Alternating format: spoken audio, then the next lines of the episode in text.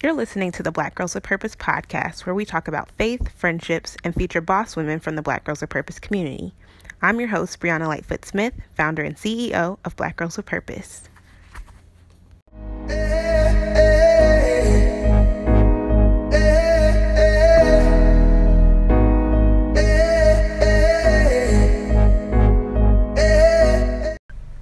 On today's episode, we're interviewing Randy Williams and Alicia Richardson, the founders of the WeGoTo movement. WeGoTo is an awesome resource for millennial travelers looking for unique travel experiences. But yeah, so my first question is just to give our audience a little history about your background, so you can give the audience, I know I've read on y'all's website that y'all met through, like, y'all did some time abroad in the Dominican Republic, and that's how y'all got close, but even just your individual backgrounds of what led up to you going to Dominican Republic to study abroad, and to teach abroad, and that kind of thing. So whatever your elevator pitch is for yourself, I guess, would be... Okay, so I guess I'll start, Alicia. So I'm originally from Cleveland. Okay.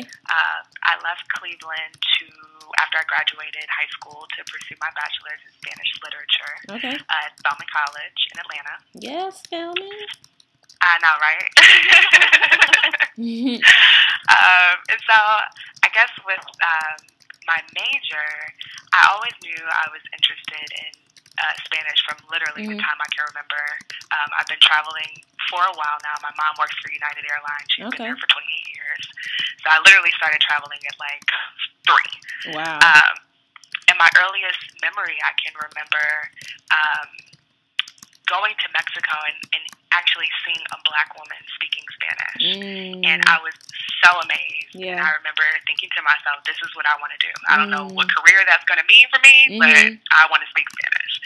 So when I applied to Spelman, I made my major in Spanish literature. And, of course, in the program, they want you to study abroad. They want you to have an immersive experience. So the first time I actually studied abroad was in the Dominican Republic. This was before I did the Teach Abroad program after I graduated. Okay. That was like a 6-week program with Spelman. And then my junior year, I also studied abroad in Spain. I was there for a semester, Sevilla. So that kind of sparked my interest, I guess, in cross-cultural exchange, kind of a step beyond just language acquisition. And so after leaving Spelman, I wasn't quite ready to go to grad school. And I kind of wanted to have another experience abroad. I'd had such a great time with my first 2 experiences. I just thought I still had something left in me to, get abroad. So they had this great program with CIE, and that was kind of what sparked my interest in that. So, okay, awesome. So as you read on our website, we met in the DR, and we were the only participants of color in our program, and so we kind of latched to each other. Of course, they put us in the same room for orientation. Like, hey, y'all got things in common, right? Definitely. Natural hair or something like that? Right, exactly. So we kind of shared that same love for travel. Okay. And we also, Brandy had studied abroad as well in undergrad. And so we just kind of shared our experiences abroad and also shared some of the challenges that we faced being African-American women abroad. And just talked about how really there was no place for travelers of color to kind of share their experience and how their experience was different from, the majority. So... we kind of talked about, like, what that would look like, what this kind of platform would look like, and we started kind of compiling information from our own travels, speaking with our friends, and talking to them about their experiences, and before you know it, we came up with the idea for WeGoTo. Okay, awesome. So we officially launched about 2 years ago. I'm sure that sounds crazy saying out loud. I know, right? So that was kind of my trajectory to where I'm at now. Okay, great. What about you, Randy? And so, yes, for me, so I wasn't exposed to travel of like any kind for real, until college. I remember in high school. school, I had two of my white friends. Mm-hmm. They were both into international travel. Mm-hmm. One girl was doing this little people program when we were still in high school, and I just remember thinking that was so cool, and that I wanted to figure out how to do something similar. Mm-hmm. And at some point, I got it in my mind, because I studied Spanish in high school, but I got it in my mind at some point to go to Costa Rica. Mm-hmm. That was the place that I wanted to go. And so I got to college, studied abroad in Costa Rica, had an amazing time, and I was like, I have to do this again. Yeah. So then I studied abroad again, and in the DR. Again, this was before I met Alicia, so okay. I was there for 4 months. I had another amazing experience, realized that I love to travel, and that I needed to figure out how I can be overseas as much as possible. Right. So I ended up applying to the same program as Alicia. Like I told you, we met, clicked, and started discussing our experiences. And then for me, I ended up, still hadn't had enough of traveling, mm-hmm. so I ended up applying to the Peace Corps, and was placed in Kyrgyzstan, which is a small country in Central Asia. Mm-hmm. So when I was in Kyrgyzstan, before I even left, I remember trying to, look it up online to see, what my experience might be mm-hmm. like as a black woman, particularly a black woman with natural hair with dreadlocks. Yeah. And I just remember there was nothing, absolutely nothing about what it might be like, what my experience might, what I might encounter, mm-hmm. How I might be received by locals, and so I was like, okay, well, clearly, that information could be useful. Yeah. And so I don't think it really, really hit home until I was there and I was, learning how to navigate this country and having different experiences than, my white counterpart. Mm-hmm. And then when the second, so I was one of two black women in my cohort. Mm-hmm. There were no other black volunteers at the time, my first year. And then my second year, there were it was a new cohort, and there were about 5 black volunteers, and I was so excited to share with them everything I had learned. Mm-hmm. And that's when I realized that there needed to be a more efficient way for people to share their insights and to relate, the things that they had learned yeah. As a person of color abroad.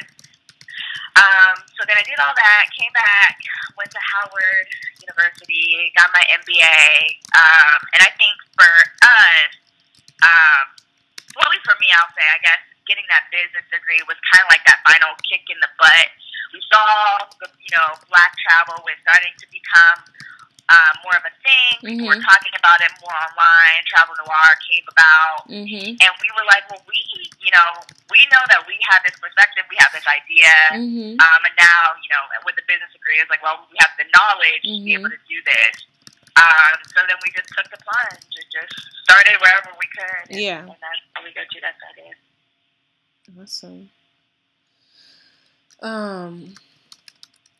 And I don't know, it's just something about those Spanish-speaking countries. It's just, I studied abroad in Argentina when I was a senior, and I was like, bruh, I need this, like you said, it's like, I need this to be in my life all the time, why am I, I know, right? You get on a plane on the way back, and you like, where am I, this is the wrong way, I'm on the wrong side of customs, right, why is everybody in these regular clothes, what is wrong with this, the quality of food, where is my steak, and my wine, and my, empanadas, right. I don't understand.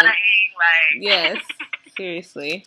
So, and I studied abroad. That was 2012, and I'm still I don't know. My life path hasn't opened up for me to be able to. But I'm when I get back though, because your visa lasts 10 years. I said, okay, before this 10 years is up, I have to get back. I cannot. Yes. I won't be okay with myself. So, and I've gone to Mexico, so still keeping some kind of Spanish going, but Right, keeping alive. Not the same thing, though. Argentina and Mexico, not the same vibe. Not the same vibe. So, yeah, I love... And my sister graduated from Howard just this past spring, actually. But she's undergrad. Nice. Yeah. That's I love Bison. Yes. Ain't you know. Okay. How has the initial vision of WeGoTo changed since you all first got started?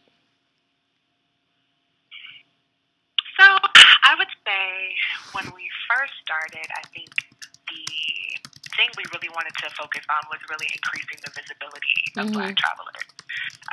As Randy mentioned, we kind of came out right around the same time, or really started thinking about what WeGoTo would be right around the same time of Travel Noir, No Madness, Soul Society. So there really weren't that many accounts or websites that people could go to that were like within the Black travel movement. So I think our biggest thing at the very beginning was just increasing the visibility. And so our Instagram kind of played a really big part into that. We feature, as you, I'm sure you've been on our Instagram, we feature, you know, other Black travelers. So really just getting the idea out there that we go to.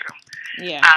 And then I would say we kind of started getting into the phase of wanting to focus on providing information that's relevant to their needs and concerns. Because, again, there were other companies that were in the movement, but they were kind of focusing on how to get to these places and how to do it cheaply, how to travel, which is great information. But, again, a lot of people need information once they're actually at their destination. So I would say we kind of focused on the tips. Probably, I'd say for the past couple of years, maybe two, 3 years. And now we're kind of entering into a phase where we're seeing kind of who our audience is. We have a lot of experienced travelers that follow WeGoTo. And so not only are they looking for, you know, information on what to do in these places, but they're looking for really unique experiences once they're actually, you know, at these places. Yeah. So they don't just want to know where's the best burger, you know, in Germany. They want to know how they can have a really, you know, exciting, I don't know, dining experience or something just really, really unique. Yeah. So we're kind of looking to provide that now. So actually, we just recently launched our go-to guide, which give travelers personalized, curated tips. Okay. That's kind of the phase that we're in now. And to piggyback off of that, I think, like, there is a ton of generic travel information online right now. You can go to Lonely Planet, you can go to Farmer, you can go to all these places and get information, but who is that from? Yeah. Is that from someone that you share interests with, who would like the same things that you like? Yeah. Not necessarily. Yeah. And, you know, scrolling through looking for a brown face to see if, you know, they had a good time at an excursion or whatever, that's not realistic. And so we are really trying to fill the gap for our market and provide people with information, relevant information that helps them plan for and have a better experience overseas by getting information from Black millennials who are like-minded, who've been there, seen it, done it, and can give them real insight about what their experience, what they can expect when they get to a different country. Yeah.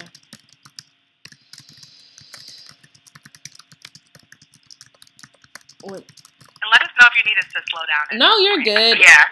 My background, my degree's in journalism, so I'm used to typing fast. Oh, but you're good. Yeah. And then unofficially, I was like Mavis Beacon champ on that typing game. Did y'all ever play Mavis Beacon? Yup. She we got me together. I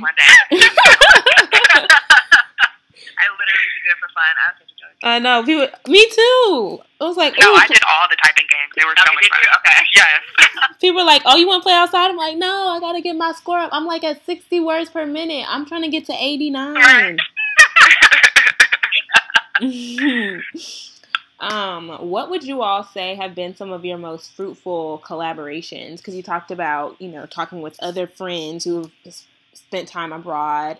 But even just connecting in a network, because I would imagine with the field that you're in, there's a lot of networking and connecting that goes along with that, that says, hey, wow, you had this experience and I haven't been personally, but I've heard about it. What's your recommendation, that kind of thing?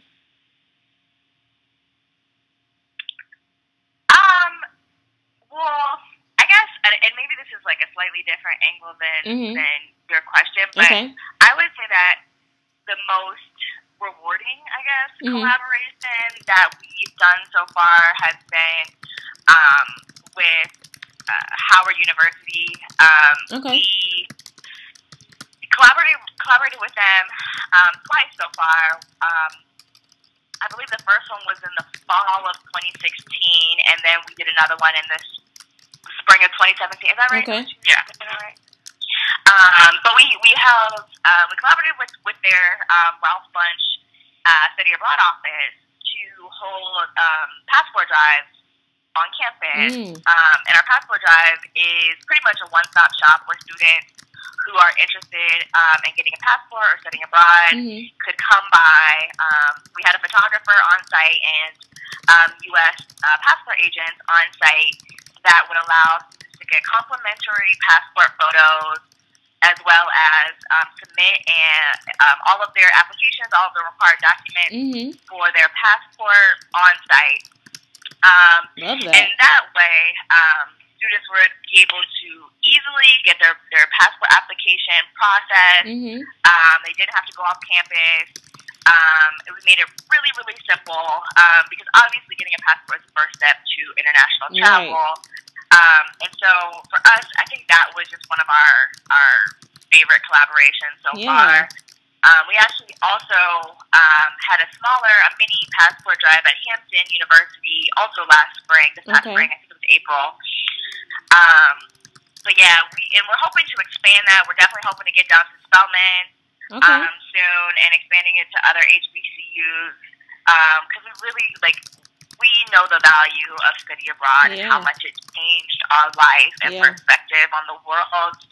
And we really want African-American students to experience that as well because it's totally attainable. It's totally within a reach. And doing it in college is if you're not going to do it then, it just gets harder. Yeah, exactly.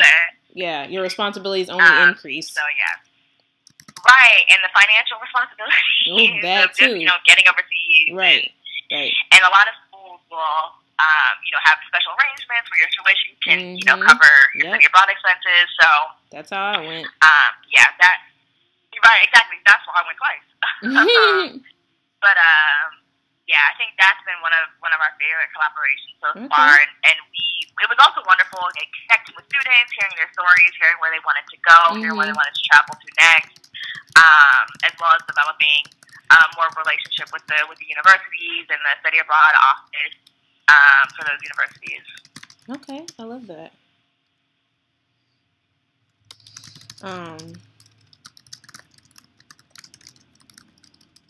So both of y'all are in D.C.? No? So Alicia, I'm in D.C. Okay. She used to be in D.C., and now she's in Baltimore. Got you. Yeah, I moved to Baltimore last year, yeah. Cool.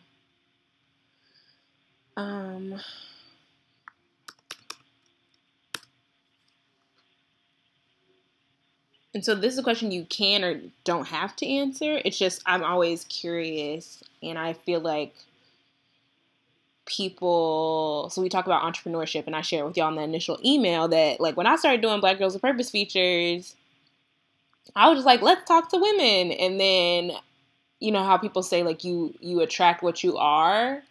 I've just pretty much everyone except for maybe 3 people. And we started our features last fall, and we do them on a monthly basis. Pretty much everyone except for 2 people has been an entrepreneur that, a woman entrepreneur who started her own business. And so I like to ask people what their main streams of income are for their business, because sometimes it's not always what people think it is. And I say that I'm really big on asking that question too, because I think that people were like, oh my gosh, like they're throwing conferences. They're probably making so much money for their conference. And I just threw a Black Girls with Purpose conference. You don't get money from ticket sales unless you have some kind of sponsorship, like partnership with people. So, right. Yeah, that's my question. And again, you can share, you don't have to share the answer to that if it's like a private thing, but. Sure, no, yeah. So, I mean, I'm sorry. I was going to say, right now, our primary streams of income comes from our merchandise, which is a combination of, like, actual physical products that we get manufactured and a combination of drop shipping. Okay. And then on top of that, we have our travel guides, which we will be expanding in 2018 to include more countries. We also have, we do like curated, personalized recommendations. So if you, can't find the information that you want in our guide or on the website, you can come to us and we'll give you like a personalized itinerary. And then we have, right now we have ads on our website. They're not like actually bringing in anything, but that's like a potential like when our traffic increases. So. Right. Awesome. But that's, I think that's it, unless I forgot something. Yeah, that's it. For right now. Right, for right now. So the come up is coming, though. We have a few things in the works. I know, right? Is WeGoTo y'all's main gig? Is it a side hustle? What's So we both are 9-to-5ers. Yeah. So I work at the Kuwait Embassy as an academic advisor. Okay. So I assist Kuwaiti students who've been granted scholarships by their government to study in the U.S. Funny thing, interesting fact is I actually just put in my 2-month notice a month ago. Okay. So WeGoTo will be my main hustle. That's awesome. Yeah. And Randy. Yeah, and I work a job. You're like, that's all there is to it. It ain't really nothing. Like, right. The end. And it's, I mean, it's rewarding in its way. Yeah. It is not, the long-term vision for me. I actually thought I'm just completing a year-and-a-half-long rotational program at a local health insurance company. So I actually... We'll be starting a regular full-time position at the end of this month. Okay. So yeah, that's what I'm doing. And WeGoTo is waking up early in the morning, taking my lunch hour, getting work done, coming home and taking meetings and getting more work done. So it's definitely the hustle right now, but with the goal of it becoming the main gig. Yeah. Soon. Yeah, I just went full-time with Black Girls with Purpose in September, so... I was just going to ask. Yeah, congratulations. That's amazing. Thank you. It's still that's not, cute. Like, but honestly, y'all, and people... I feel like we're going to stay connected, so I'll say y'all will soon learn about me. I'm really big on transparency, and so I'm like I said with the conference, I'm like, people are like, oh my gosh, a conference. Listen, I'm not pulling down, like... No one over here is pulling down racks. I mean, it was fun. It was great. But, in terms of learning, I'm like, okay, so I need to get all of this sponsored so that ticket sales can be for profit. Yes. And even... It's such a learning process. It is. Because if you haven't done it before, you're just like... Okay, yeah, sure. And that's another thing, though, is because people don't tell you that. They're just like, oh, yeah. Right. Throw an event. And you're like, okay, cool. So I should just charge this for... And they're like, oh, you thought you were going to make money from ticket sales? No. I would have told you that. You're like, but I said that from the beginning. You didn't say, okay, yeah, it's fine. And so, but I love the growing experience. And again, every misstep I take, I'm like, okay, this is someone... It's the whole lifting as we climb mentality, right? So even with y'all and your business, there are probably some tips on y'all's travel guides where you're sharing because you're like, hey, here's what I did. Don't do that. Yeah. Don't do that. Right, absolutely. So, and it's really good to hear from other entrepreneurs who have the same challenges and struggles that we face because a lot of time on social media, people only post the highlights. Yes. So you don't see the struggles behind what they're really doing. And the tears. So, in the tears. And are you sure I'm supposed to do this? Because I don't have to. Like, it's fine. I'm just, we could quit. Nobody would know. Like, all these things. Yep, yep. And I think, like you said, Randy, even just the getting up early and the lunch and the, I mean, y'all, I'm again transparent. It's not cute. It's a lot of work. I remember one time, this was during my pregnancy. I had a doctor's appointment, and then I had to, like, Lord forgive me, but I was like, I just acted like my doctor's appointment was longer than it was because somebody asked me to come speak at their school. And so I was like, oh yeah, you know, the doctor's appointment. Yeah. I'm not gonna be able to make it. Yes, exactly. And then they were like, and listen, the pregnancy card is a good one too, because nobody's gonna play. Right? Who gonna say that your doctor's appointment was too long? Not you. No. So I came in. It was like a 4-hour doctor's appointment. She probably was like, "What kind of doctor's appointment they got these days?" I was like, "Y'all, none of y'all business." Exactly. Yeah, very, very personal stuff went down, so I'm not even going to talk about it. Let's just get into this work. You don't want to know. Yes, it was a lot. So yeah, I remember, but again, and I was talking with my mentor earlier this week, and she was just saying, you know, usually when you're in the entrepreneur thing, you're either giving up a piece of your time, you're giving up fulfillment, or you're giving up financial stability. So she was like, you know, because I'm in a position where I am doing it full time, but the financial stability is not there. From month to month, I can't say, okay, this is how much we're going to bring in, this is what's going to come back out. But she was saying that she has the financial stability, but not as much of the fulfillment. And so it's just kind of like, you know, it's this constant wave of, okay, I'm doing this for my business, so I'm going to invest this time. And, you know, and even my husband, we were talking the other day, because we also have an apparel brand, and I was like, babe, we can't order samples with money we ain't got, so something got to give, you know? So, and my dad was like, he said, y'all can't sell from an empty cart. I was like, okay, so you right. That's real. You right. But again, that's not what people see. They're like, oh my gosh, hashtag goals, hashtag no. Like, no, hashtag no. Hashtag no, exactly. That's why I just, when people talk about entrepreneurship with anything, I'm just like, make sure you really love it, because you're not going to get up early to do it if you don't. And you're not going to, you know, you're not going to use your lunch break. You're not going to, or... It's just when you know the reason why you're doing it, again, you're investing the time now so that you can have the long-term benefits, then you can do that. But if you're kind of just like, oh, I'm about to be my own boss, no, you need to have something else going on. Right. So, yeah. Anyway, that was a long caveat, but I think it needed to be said because... Like I tell people all the time, everything that glitters isn't gold. And yes, there are some awesome moments, but trust and believe, it can be a struggle too. And it's not an overnight success by any stretch of the event. And that's the thing too with y'all. Like, once you blow up, everybody's gonna be like, oh my gosh, like we go to. You're like, no, we started this 2 years ago. Right. 2 years ago, where were you then? Figuring it out. Yes. Spending your own personal money, like, So, I was talking that, I was praying this morning, I was like, Lord, I'm excited for the day where Black Girls with Purpose can pay its own bills, and we don't have to have, like, separate budgets of, like, okay, here's our household budget, and I'm still going to have to take a little bit over here to do this marketing thing, but I'm going to pay myself back. It's like, right? So, yeah. But you'll get there. Yeah, we all will. It's gonna be great.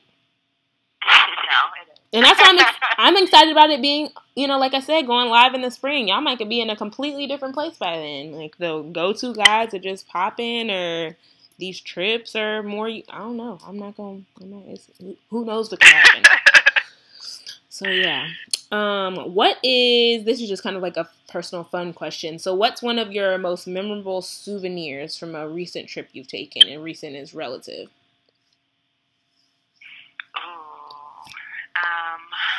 Most memorable.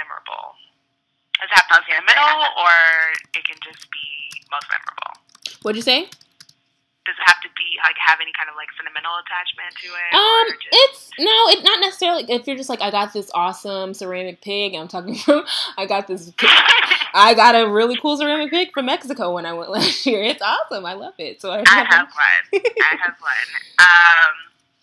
From a recent trip, so we went to Oaxaca, Mexico. Okay. You better not say mine. I'm going to be so upset. I know. Don't say it. I was going to give it to you, but you was waiting. Closed mouths don't get fed.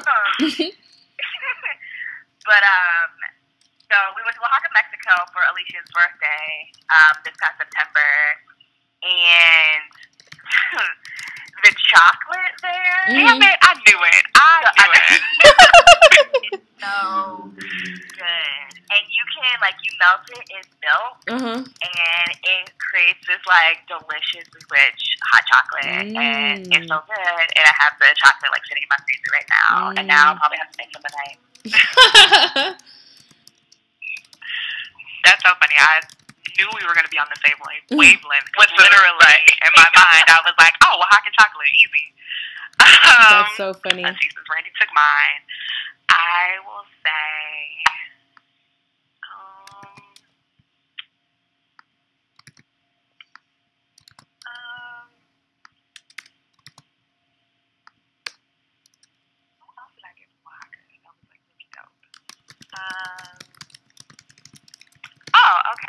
well, I actually got this really cool fur hat from regular. Oh yeah, that's a good one. You said really cool fur hat from where? From Reykjavik, Iceland. Okay. And it's the ones, I'm sure you've seen them before. It's kind of like a, I don't know how to describe it. It's like a band. It's like a headband. Okay. Yeah. With like, yeah. And it's beautiful colors. I got like a really colorful one, and I just debuted it for the first time in DC. Hey. Everybody was like, "Oh my God, that is amazing! Where did you get it from?" And I'm like a fashionista, so I love to like change my outfits up and wear really cool things. So it was really cool to like have something that not only looks great, but is also from a really cool experience. Yeah. So. That's a good one. That's great, but it's from anything with a story too. I mean, that's probably the journalist in me, but I'm always like, instead of just saying, "Oh yeah, I got this at Forever 21," it's like, so we went to this village. Right. Exactly. That's why I like to get stuff overseas, and I like to get stuff back to the store, or like hand me down from my grandma.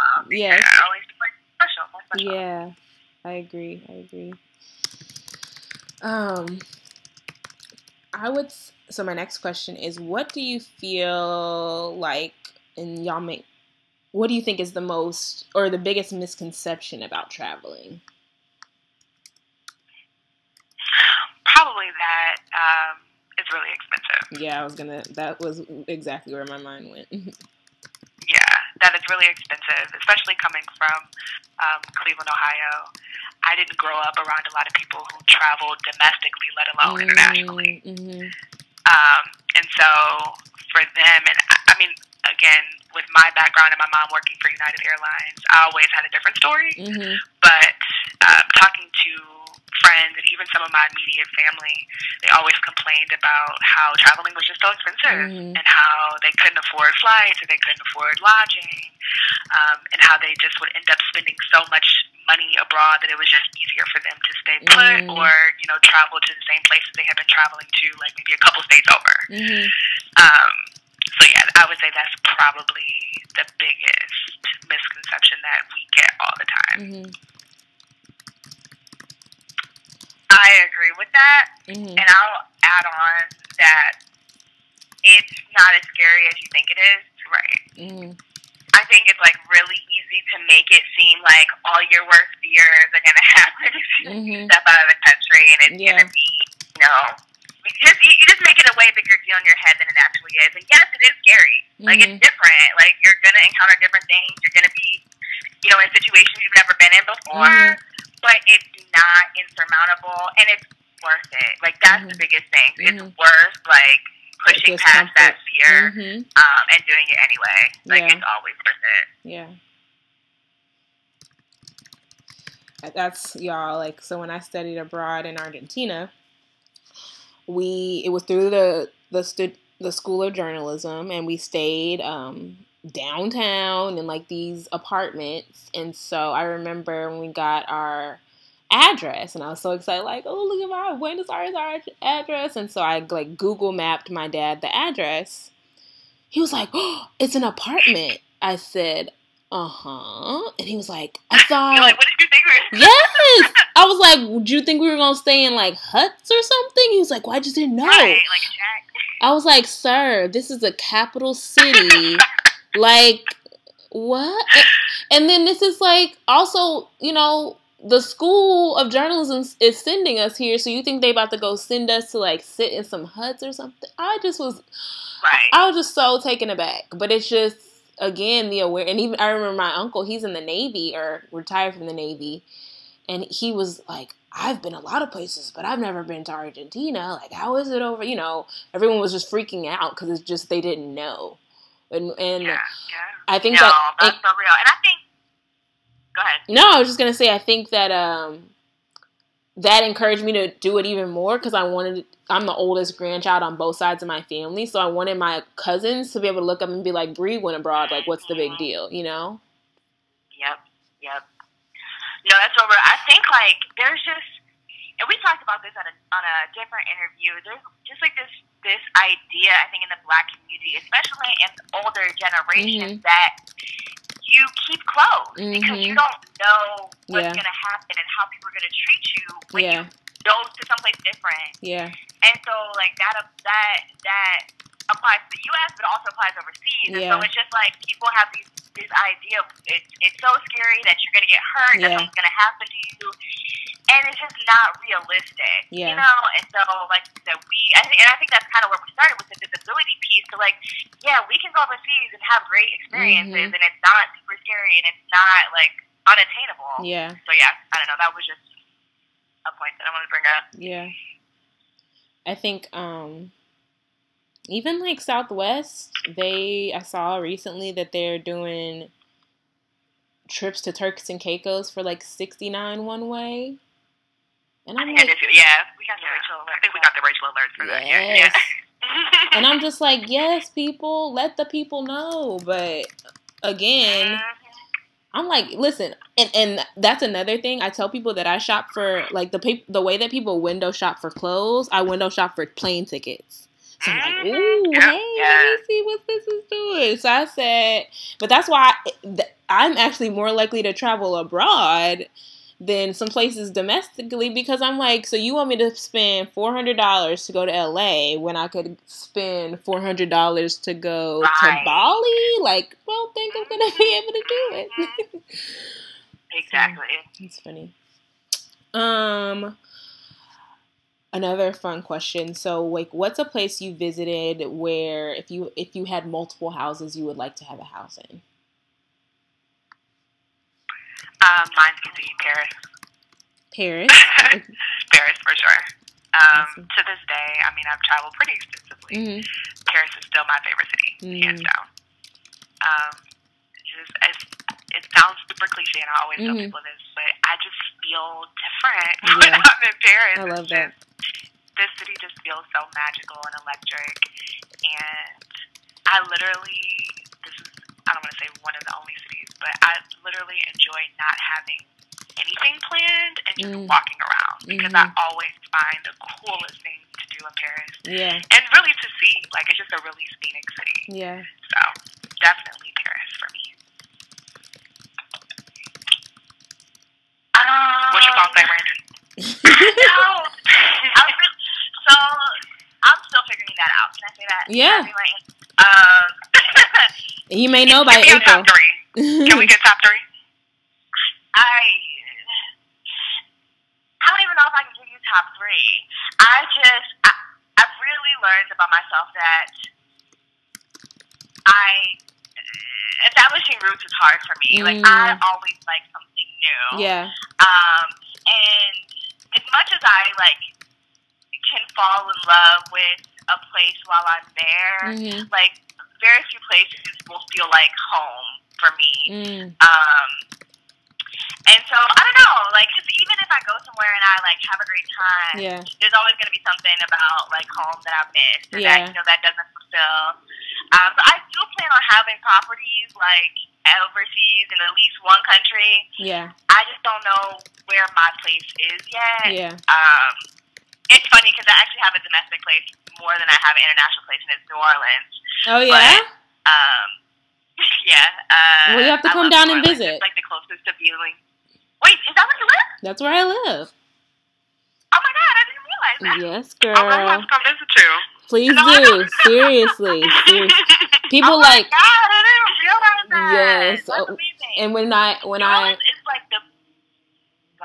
No, I was just gonna say, like, whenever people come, they're always like, "Where should we eat?" I said, "What you have a taste for?" Because I got a list. Mm-hmm. So this is my Mexican food list. This is my, you know, of course, my Creole cuisine. This is like, what are you in the mood for? Like, here's where you go for your beignets.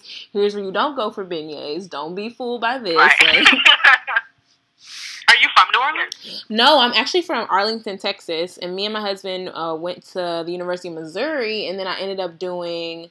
I did AmeriCorps to go to Miami, and then 3 weeks before I was going to do Miami, they were like, oh, wait, we need you in New Orleans. And so I've lived here. It'll be 5 years next summer, which is crazy. Oh, my God. Yeah, it's insane. That's amazing. Yeah.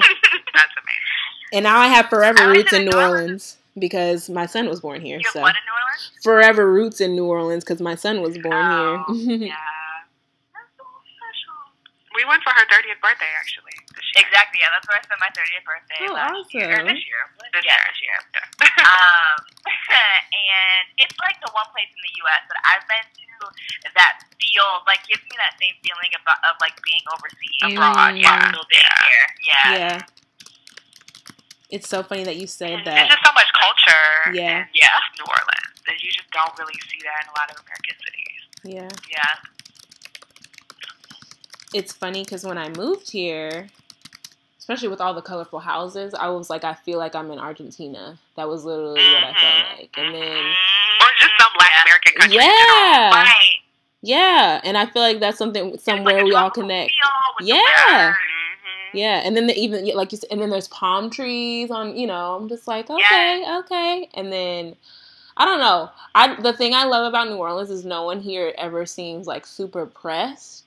And that was one of my favorite things about Argentina is that everyone was like, it's fine. Like, I remember one time I was working an internship and we were 3 hours late for a business meeting. And I was just like, what is going on? Like, when we're in the car. Then we show up and they're just like, hey. I'm like, what you mean, hey? We're 3 hours late. Like, and then also you didn't have nothing else to do. Like, I would have, you know, you miss a meeting here and they've already like double booked you and, you know, filled your spot. But they're like, yeah, what's going on? No, let's go to the conference room. I was just like, okay, cool. So. Yeah, it's definitely laid back. You feel that immediately when you're in New Orleans. Yeah. Awesome. What would you say to someone who, we only have like 5 or 6 questions left. What would you say to someone who wants to break into the world of traveling?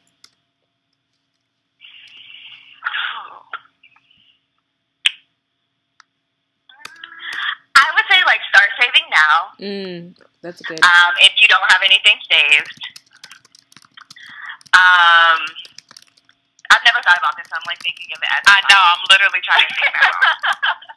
A lot of our audience are pretty experienced travelers, so we don't encounter a whole lot of new travelers. Okay. I would also say that it's okay. I'm sorry. Go ahead. No, you have to go. I was just gonna say it's also okay to start small. Yeah. Yes. Because I actually live with someone who's never traveled internationally. Okay. And I remember, this was actually a couple months ago, we were talking about the place that he wanted to travel to first, and he was like, I want to do Thailand. And I'm like, okay, hold on, bro. As he started talking about it, I saw him getting really frustrated, and he was like, it's just really didn't know where to start. Yeah. And I'm like, okay, let's bring it back a couple of steps. It's okay to start small. Yeah. And I'm not saying you have to go to the Bahamas. Yeah. But that's also okay, too. Yes. If you do decide to go to the Bahamas. It's okay to kind of get your feet wet with international travel. And as you start to travel more, you'll start to become more comfortable. Yeah. And those places like Thailand or Japan or, you know, places that are really far won't seem so scary. Yeah. So, yeah, I would just say start small. You know what? I actually have another tip I would give is to go on a group trip. Because I think, I mean, that's essentially how I started studying abroad. I mean, it was studying abroad, but it was a group trip. I think about it, just a semester-long group trip. But I think if you go and the itinerary is already planned for you, and you already have, like, a built-in network and community and, like, all those details figured out for you, I think that's a really good way to get started. Yeah, I would also recommend going to WeGoToWorld.com to see if we have any information to help you prepare for your trip. Awesome. I didn't think about that. That's a good tip, is starting with a group. Yeah, yeah. And I think especially... And we're actually... Go ahead. Go ahead. No, you go ahead. No, I was just going to say we're actually hoping to relaunch our group trips next year. Okay. So that's something that people could check out. Yes. See, this April date is really popping, and y'all didn't even... It's popping. No, when you said April, I was like, that's low-key lit. Yeah. Because we have a lot of things that we want to do the first quarter. Yeah. So by the time April rolls around, we can have some updates for you. Yes. But I didn't even... And I didn't think of... It's funny, like you said, I don't think about a study abroad program as a group trip, but it is. Like, when I landed, we had a bus waiting to take us to our apartment. Like, got your housing figured out. Yes. All of that. And then they had a list of places to eat, and then they even things like, you know, put your backpack on your front when you're on the bus. Don't put it on your back. And yeah, that makes a lot of sense. And I think, like you said, it removes some of the fear of it. And then because I feel like even after going to a place one time, then you might feel more comfortable going again on your own, because both of y'all, you know, studied abroad, and then you were like, and I need more, so give me more. Okay. So these are just these next three questions are the questions I ask everyone who's on the blog. So for each of you, what does it mean to be a Black girl, Black woman with purpose? Okay, so I think for me it means really allowing God to kind of be the driver in my life. And waking up each morning and trying to be the best version of myself. I think... as I get closer to 30, I think I am a lot more introspective, and I just think about ways that I can improve and things that I can be improving on. And, of course, you know, I wake up and I don't always succeed. You know, we're human. Yeah. But I do try to be a little better than I was the day before. Yeah. For me, I would echo everything that Alicia said. And also say that, I guess it's about knowing what I want and knowing with all of my certainty that I can have that, that it's within my power to have what I want and what my life, and like I am the architect of my life. Yeah. And as long as I have it very clear in my mind of what I want and what I'm looking for, looking for my life to look like, I can have it.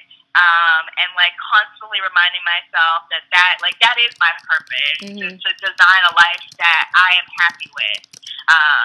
And so, yeah.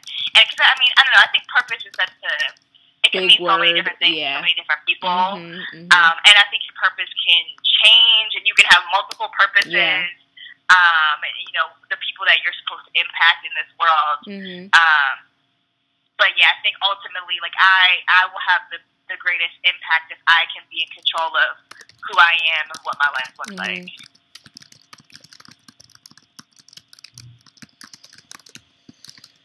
Awesome. That's a hard question, though. Yeah. I know, and it's for me, I think it's funny because I tell people I don't typically do New Year's resolutions, but I always get a word that I want to focus on for the year. And so our tagline for Black Girls with Purpose is helping you live with intention. And so I was like praying about my word, and I feel like my word is actually intention. It's like, okay, you need to be about the stuff that you talk about. And like you said, understanding that, because I even looked up the definition. I was like, what is this even, you know, you say it, it sounds catchy, but what does it mean? And it says, what does it mean? Right? Yeah, it's to have an aim or a plan, to have a, to be determined to act in a certain way. And so what that meant to me was that I have to ask with every action that I take, especially for Black Girls with Purpose, why am I doing this? Like, am I doing this just because this is expected of me? Am I doing this because it's actually going to further the work that we're doing? Am I doing it to keep up appearances? Because if it doesn't align with the ultimate goals and objectives that we've set, you know, what we feel called to do, then I don't need to do it, because that's taking away from stuff that we do know we're supposed to do, if that makes sense. So, yeah, living with intention, that's what that means to me. What would you say is the hardest part about walking out with your purpose, or like you said, what would you say is the hardest part about walking in your purpose? I would say the hardest thing is probably continuing to believe in myself and what it is that I want to do, even when others don't see my vision. Yeah. And so I know for me, like I mentioned, I knew early on that I wanted to do something related to Spanish, and I also knew that I wanted to do something related to travel. Mm-hmm. And I remember everyone from my friends, even my mom, continuously asking me, well, how is this going to make you money? Or, you know, why are you taking this road that's not carved out for you? Why don't you do something easy, like be a doctor or a lawyer, you know, something that is not easy to attain. More traditional. Kind of had, right, it's more traditional, exactly. And so really telling myself daily, even when it's hard, that this is where I see my life going, and these are the things that I want in my life, and that no one can live my life for me. I have to do it myself. Yeah. So just continuing to believe in myself and believe that where I want to be, I'll get there. Yeah. And I'll say, I guess, the biggest obstacle or challenge for me is fear and overcoming fear. And I think for me, fear manifests itself in a variety of ways. I think, like, to Alicia's point, like, I've definitely had those same fears of, like, listening to what other people think and what other people's ideas and opinions are about what I'm going to do, and being afraid of being judged or being looked at a certain way because I made the choice that I made. And then also those internal fears of, like, you're, like, can you do this? Are you sure? Are you should be doing this? Are you, you know, are you capable? But, like, it's literally a constant conversation with yourself to overcome those thoughts, because it's just thoughts, like, and fear is the one thing that I told myself this year is fear is not enough, a good enough reason to not do something that I know is right or right for me. And so looking that fear in the face and doing it anyway. Yeah. That's kind of been my 2017. Yeah, I love that. And what you said is a constant conversation with yourself. Because, again, going back to what we were saying about entrepreneurship, I'm like, yeah, you saw this picture I posted, but you don't know that I was like, okay, I'm about to post it. I'm doing it.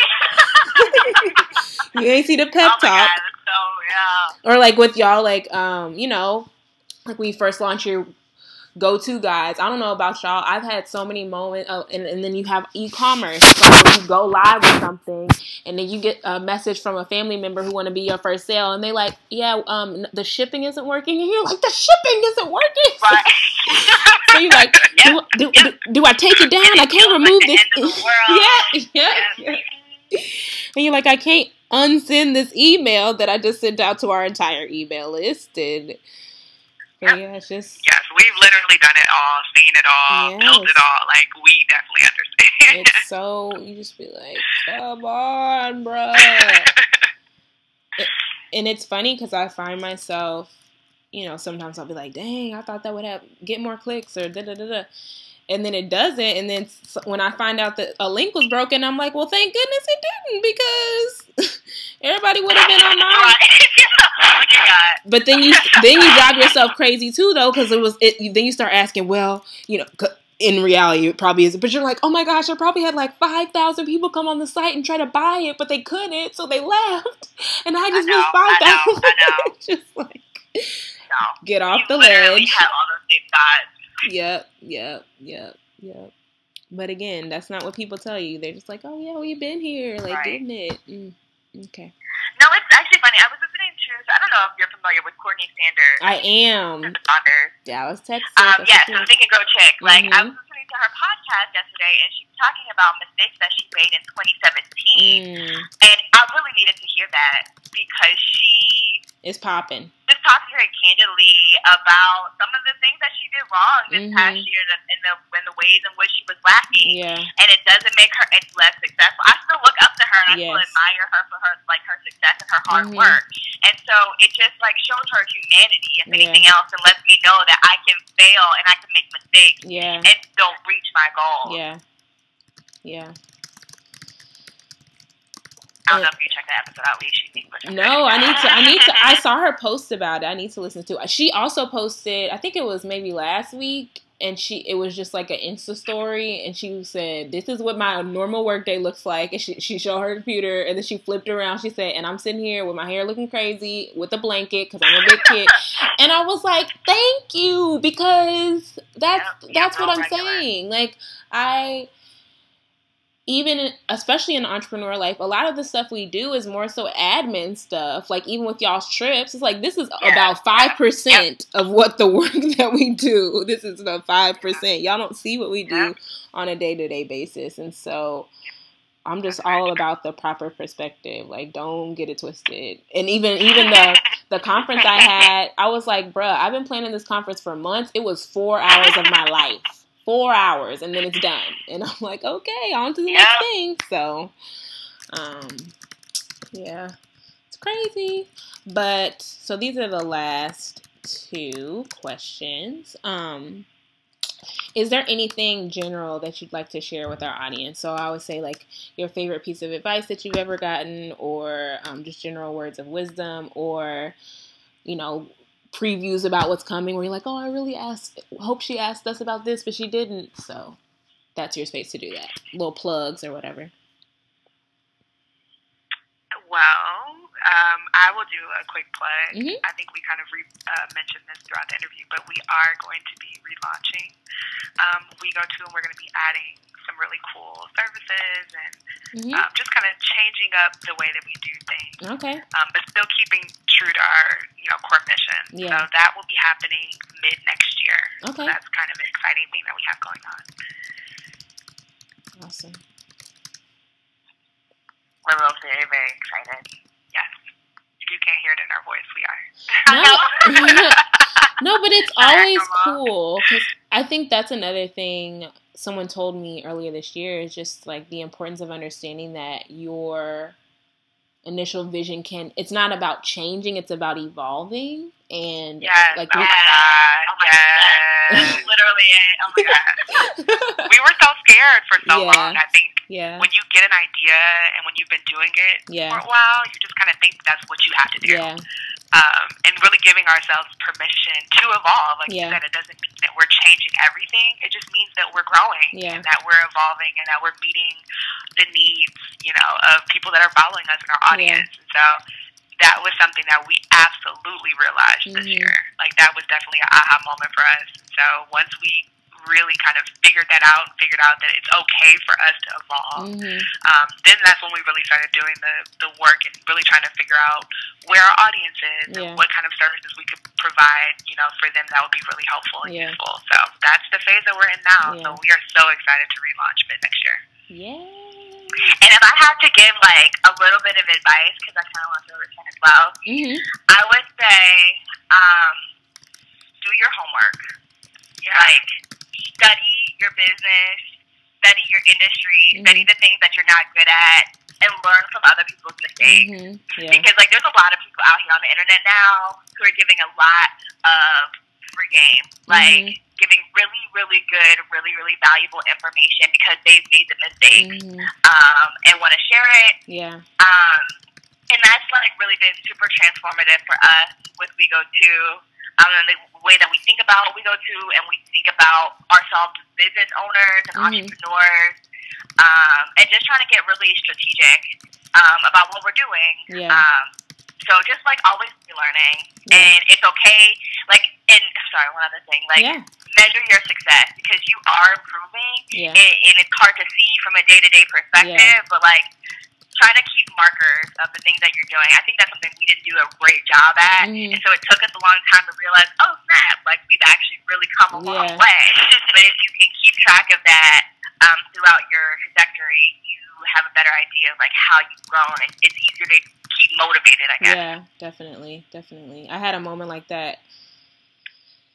It might have been, like, Friday where I was like, oh, my gosh, look at this. And because I design my website myself and, like, do all that, you know, which most people do at the beginning because they're like, the way my budget's set up, I can't afford a website. But I was like, dang, this used to just be it was a blue background with, like, this scripty font and a picture and blog posts. And now I'm like, there's a shopping cart on here and we got events and we got... You know, like you said, it's just, and I feel like screenshots, even simple things as screenshots of, like, okay, girl, don't forget, like, this is where you were. Yeah. Because as you said, that's so real. It's always moving. The bar is always, and we're usually the ones moving it. Where we're like, we should be doing this and this and this, and it's like, okay, but look at, like you said, look at where you've grown from. No, I 100%. And I was just piggybacking on something you just said. There's mm-hmm. so much, like, self-imposed pressure and self-imposed, like, standards, which, like, obviously have to like that, but, like, also don't be so hard on yourself. Yeah. Like, that's something I've definitely been learning this year is, like, don't be so hard on yourself. It's okay to not be perfect all of the time, as long as you are trying your hardest consistently and, like, making progress, then you're doing great. Yeah. I believe in that for real. Oh, and again, that's why it's just important to be like, hey, I know this is what y'all saw, but here's what was actually going on. Right. Yeah. Right. And I think you give other people permission, like, when you invite them into your struggle, they're like, oh, so I don't have to be cute today? Great. No. Yes, absolutely. Absolutely.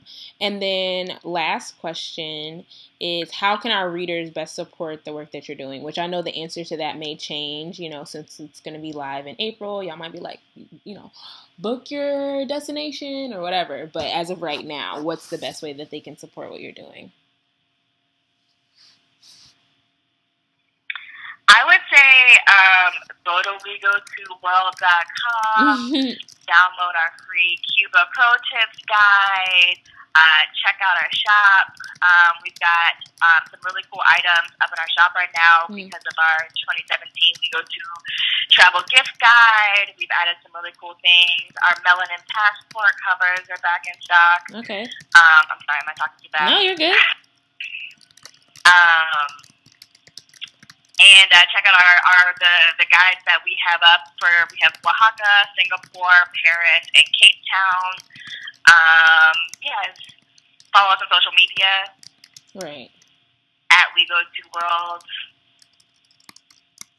Awesome. Anything else, Alicia? Nope, I think you covered it all, boo. Cool. Well, I'm trying to get better at, like, my selling game.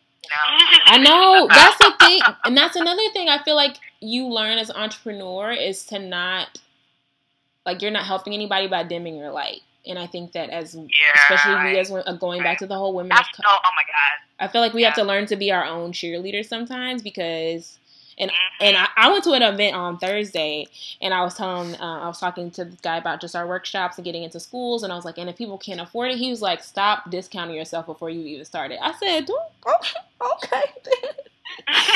He was like, because you know how people respond the way you weren't expected. I was like, oh, he was like, he said, don't ever apologize for charging for your business. He said, you provide a service, people have to pay that. And he said, and hopes and dreams don't pay your bills. I said, well, all right, sir. That's a real, listen, that is a real piece of advice. Keep him around. Because no one's going to be your advocate like you are. Exactly.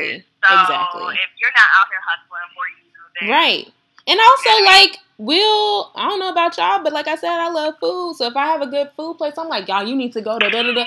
I don't be talking about they got a lower menu price. If you can't afford it, then you can't go, period. Like you save up your money, and then you can go otherwise. And that's what I think that's where I'm at. It's just like everything is not for everybody, and the people who can afford it can afford it. And of course, there's the balance of people who genuinely cannot. And it's a part of our Black Girls with Purpose business model, where a portion of our services are offered on a scholarship basis. But again, coming from the abundance mindset and not the poverty mindset of like, well, I hope they, discounting myself before I even get to the table, basically. And what I find too is when you discount off the top, then when you come out with your real prices, people be like, oh, that was this. And you're just like, ma'am, that was a one-time offer, to incentivize you. And now you think that's our standard rate. It's not our standard rate, ma'am, and we will not apologize. So. Right, get used to these prices. Mm-hmm. Get real comfortable with them. Yeah, please. And understand, I've just learned people... And that's what he was telling me. He said, if people don't have any skin in the game, what incentive do they have to continue working with you? And he was like, for your workshops, you come in and you talk to their girls for free. They don't care if they got it or not. But if they had to pay, they like, okay, did you remember what she said at the Black Girls with Purpose workshop? Because we're going to be following up. And next week, we're going to do a quiz. And I said, you right. That's so true. That's true. Oh, that's very, yeah. So, yeah. But, then what is y'all's, are y'all fine with people following y'all as individuals on social as well, or no? I am. Okay. I am. So I actually need to change my, this is going to be one of those things that I tell you again in April. In April? Okay. For right now, my Instagram is, I'm so ashamed to say it. It's not. Mine is worse. Go ahead. Oh, I forgot yours. Mine is off a leash. Okay. So it's OFF underscore A underscore LISH. Got you. Got it. Okay. And my account is on private, but I'll give it to you because maybe I'll change my mind. Right. It's at Randy RANDI Savage. Real. Savage. 87. The 87 Randy Savage. Got you. It's funny. I actually have a worse one that I'm not gonna do anymore. But. Yeah, I don't know. It's in 2018, trying to be better, trying to maybe a little bit. It's funny. Awesome. Well, y'all, I so enjoyed this interview, and like I said, we thoroughly enjoyed this. This was great. Awesome. As we get closer, I'll be shooting stuff y'all's way. In the meantime, and I'll I'm gonna go and follow y'all from our Black Girls with Purpose page and then my personal page, so y'all can follow me. Purpose over pleasure. I ain't got no time for your shenanigans. I'm trying to make it into heaven. I ain't got no time to be playing with scenes. You can mess me with all that, boy. Mess me with all that. Mess me with all that. Mess me with all that. Mess me with all that. Mess me with all that. Mess me with all that.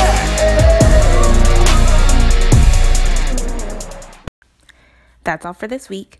Stay connected with the Black Girls with Purpose community by visiting our website at blackgirlswithpurpose.org/join, following us on Instagram at Black Girls with Purpose, and getting your copy of the Black Girls Guide to Living on Purpose at blackgirlswithpurpose.org/shop or on Amazon.com.